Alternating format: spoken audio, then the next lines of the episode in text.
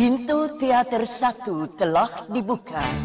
Bagi Anda yang telah memiliki karcis, silakan memasuki ruangan teater.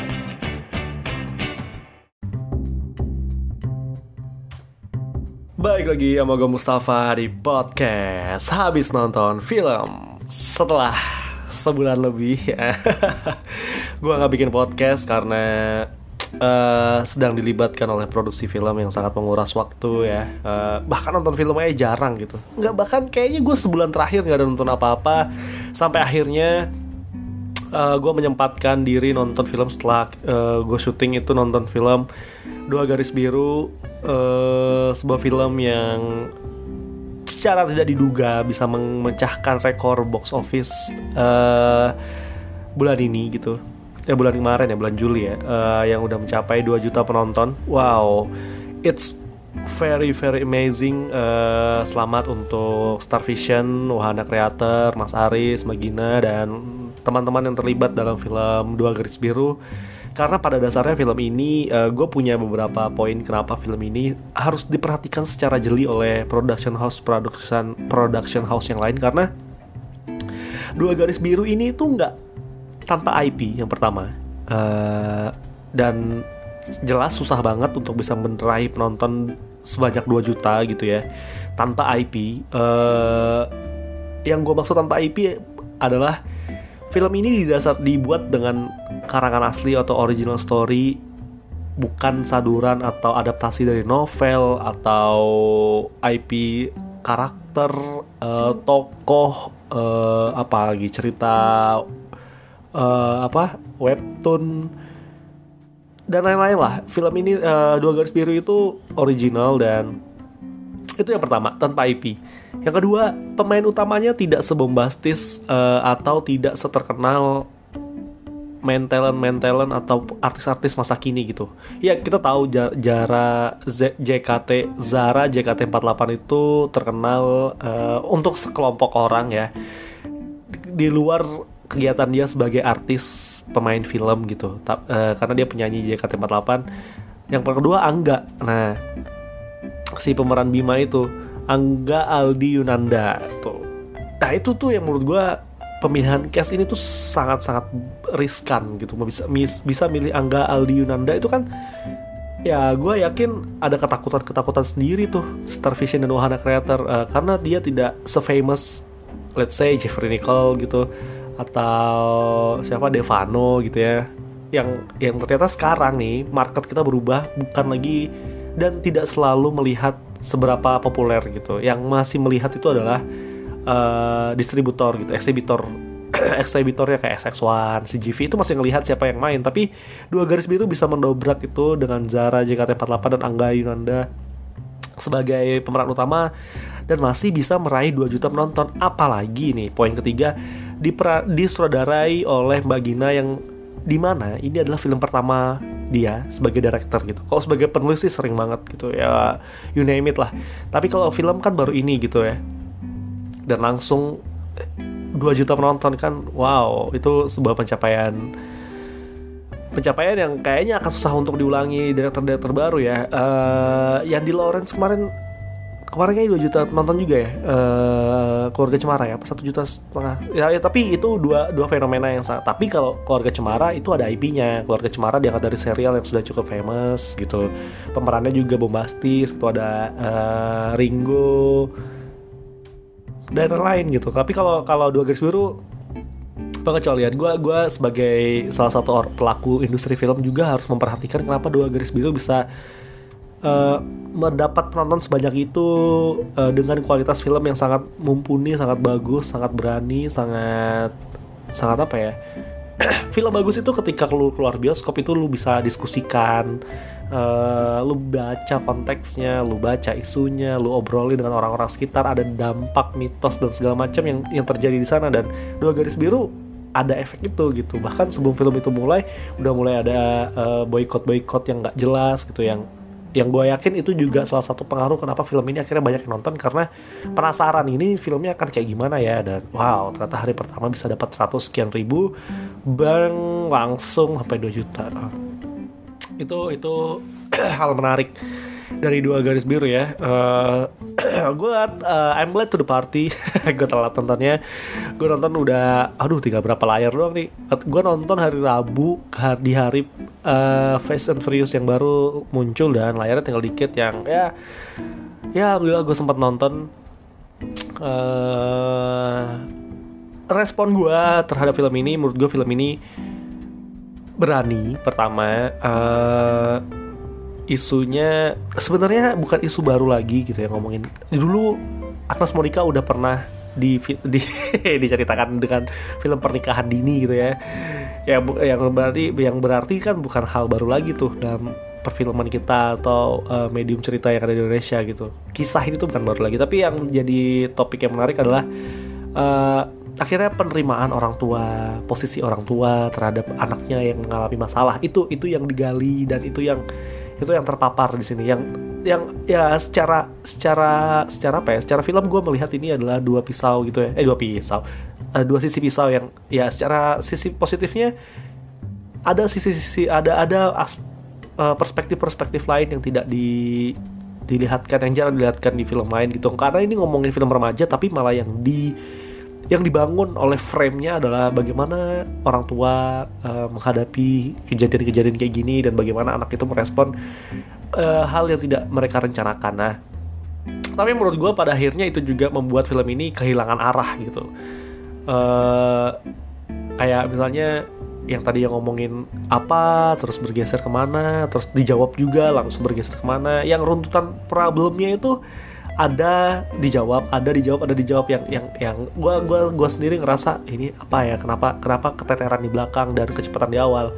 Gue secara personal ngerasa film ini kecepatan di awal uh, kalau gue sendiri nih gue berharap ada planting planting lain yang memperlihatkan kedekatan mereka berdua selain dialog di awal di kelas dan kedatangan uh, Bima pertama kali ke rumah eh Bima ke rumah Zara terus nanya orang tua di mana bla bla bla bla bla mereka uh, cuddling gitu ya. Main sana sini make upin Bima terus akhirnya terjadilah gitu ya. Hebat loh ini tuh film hebat yang pandang-pandangannya bisa jadi anak kan. Ini cuma pandang-pandangan men. Cuman aja enggak pandang-pandangan aja terus tiba-tiba sakit ya tadi. Emang dipandang sakit anjir aduh eh itu kalau gue menurut gue sih kecepatan. Gue gue gue berharap pada planting planting lain. Karena kecelakaan kayak gini itu menurut gue nih ya perlu disisipin uh, si cowok ngerasa ini ada kesempatan gitu. Nggak pure kejadian gitu. Ya tapi ya tapi ya bisa jadi juga sih. Uh, namanya juga ada setan gitu ya. Tapi gue ngerasa kecepatan di awal. Nah klimaks film ini itu berada di adegan long, long take yang di UKS yang di mana itu mungkin salah satu adegan terbaik yang pernah diciptakan oleh filmmaker Indonesia gitu ya. Pengadeganannya uh, itu bisa dimasukin 10 besar atau 20 besar scene terbaik yang pernah ada di Indonesia. Uh, teatrikalnya gitu ya flownya blockingnya masuk pemainnya dialognya itu itu bagus semua. Gue gue salut di sana gue gue suka gimana celah-celah celah-celah yang ada di sana itu ditutupin masing-masing dan porsinya tuh kuat. Cuma cuma satu doang yang yang nggak maksimal adalah bapaknya Bima. Nah menurut gue bapaknya Bima karakternya kan memang tidak dibuat gentleman kan tapi di, di ketika di adegan itu dia kurang kurang kurang on gitu. Ketika yang lainnya on fire dan yang karakter lain itu punya semangat yang kuat uh, dalam apa ya mengembangkan cerita si bapak itu enggak enggak terlalu. Nah ketika adegan yang sangat powerful itu muncul uh, setelah itu itu lembek menurut gue kita bicara soal uh, anak-anak polos ini menghadapi gimana uh, mereka mereka menjadi orang tua yang dengan ke kenaifannya kayak gue bisa loh gue bisa ngejaga lo gue bisa menghidupi lo gitu gitu ya itu kenaifan kenaifan itu. Tapi uh, tapi keteteran munculnya masalah itu apa ya berun, ber, beruntun dan tidak tidak tidak tidak apa ya kayak, kayak kurang kurang lah gue ngerasa kurang. Kayak anaknya mau dikasih ke uh, keluarganya yang lain gitu kan udah dibicarain uh, tiba-tiba ada tuh tiba-tiba ada. Terus uh, Zara marah ke Bima karena Bima sibuk kerja daripada nyiapin kuliah. Nah sebelum masuk ke situ gue ngerasa ini ada yang aneh nih. Uh, Zara adalah anak pintar yang yang punya semangat untuk bisa ke Korea dari pertama kali film mulai. Tapi ketika dia di drop out dia tidak begitu sedih. Nah itu yang gue gua sedikit terganggu di sana uh, eh, gue mungkin perlu menonton sekali lagi atau memang gue perlu dijelaskan oleh orang yang lebih paham gitu ya. Tapi gue ngerasa kenapa dia tidak terlalu sedih di sana dan harusnya dia lebih ngerasa ah mimpi gue gagal nih. Tapi masih bisa nggak ya gue Korea nah itu tuh itu yang gue gue masih kenapa dia tidak merasa itu? Kenapa dia tidak merasa uh, sesedih itu gitu. Nah goalnya sebenarnya ketika itu kan sebenarnya cerita ini ngomongin tentang bagaimana Bima dan Dara uh, menjalani hidup setelah apa ya munculnya anaknya terus dan bagaimana Zara dan bagaimana Zara bagaimana Dara masih bisa mencapai Korea gitu ya meskipun dia punya anak. Nah itu kan itu kan sebenarnya goalnya. Zara ingin ke Korea tapi gimana kan gimana dia bisa menghandle itu meski uh, karena dia saat itu punya anak. Nah endingnya pun tidak memuaskan kalau gue sih. Secara keseluruhan film ini bagus film ini berani tapi ada beberapa aspek yang gue harus bilang gue tidak tidak cocok gitu. Kayak endingnya. Zara harus lebih gue harus ini ini tuh perbandingannya anak nih darah daging lo sama mimpi lo gitu. Ya kita tahu dia dia adalah uh, datang dari keluarga yang sangat mengejar mimpi dan karir gitu ya. Tapi mengabaikan anak untuk mimpi ke, ke Korea itu menurut gue uh, tidak realistis lah. Gue gue lebih aduh udah gimana ya? Ya mungkin itu terjadi di beberapa di beberapa kehidupan or, nyata gitu ya. Ada beberapa orang yang ya lebih milih nama anaknya baik daripada terlihat kotor sama orang karena datang dari keluarga baik-baik gitu.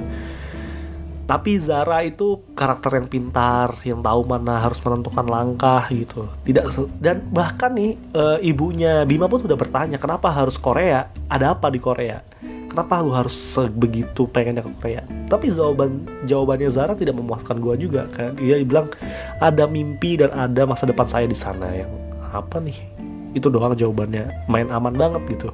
Tidak menjawab kegelisahan-kegelisahan orang-orang yang akhirnya tidak membuat tidak membuat kita empati dengan Zara kan? Dengan Dara. Tuh salah mulu namanya gitu sih. Kalau gue gue lebih ke sana kenapa kenapa endingnya kayak gitu. Terlepas dari scene long take yang bagus itu ya. Gitu banyak banget uh, simbol-simbol di sana kayak simbol uh, apa kerang. Kalau gue ngelihat kerang adegan kerang itu menunjukkan kalau Zara itu sudah cocok menjadi ibu gitu melihat mana uh, betapa Bima itu adalah uh, belum siap menjadi ayah tapi Zara udah siap gitu ya. Terus ada simbol uh, apa strawberry gitu yang di blender itu kayak menunjukkan janin. Tapi yang menjadi pertanyaan dan membuat banyak teori adalah kehadiran Pong si ondel-ondel gitu. Banyak yang bilang uh, itu ada refleksi anaknya ada yang bilang itu refleksi diri mereka masing-masing. Tapi kalau gue ngerasa uh, Pong itu refleksi diri masing-masing sih. Di mana mereka bercermin dan mereka merasa kalau ada sosok anak di dalam di dalam ondel-ondel itu yang harus dipertahankan. Dan Tirto ya uh, portal Tirto pernah bilang gue nggak inget siapa yang nulis uh, ondel-ondel itu melambangkan uh, leluhur yang me menjaga keturunannya legacy dan segala macam. Mungkin itu juga yang mau disampaikan di film ini. Kayak yang di dua garis biru ya ada adanya kehadiran itu ya bagus lah ada film film itu perlu emang naruh-naruh sisipan-sisipan yang tidak terlalu jelas untuk bisa dibicarakan gitu. Kalau digamblangin semua penonton kan jadi manja gitu kan bener nggak? Gitu sih.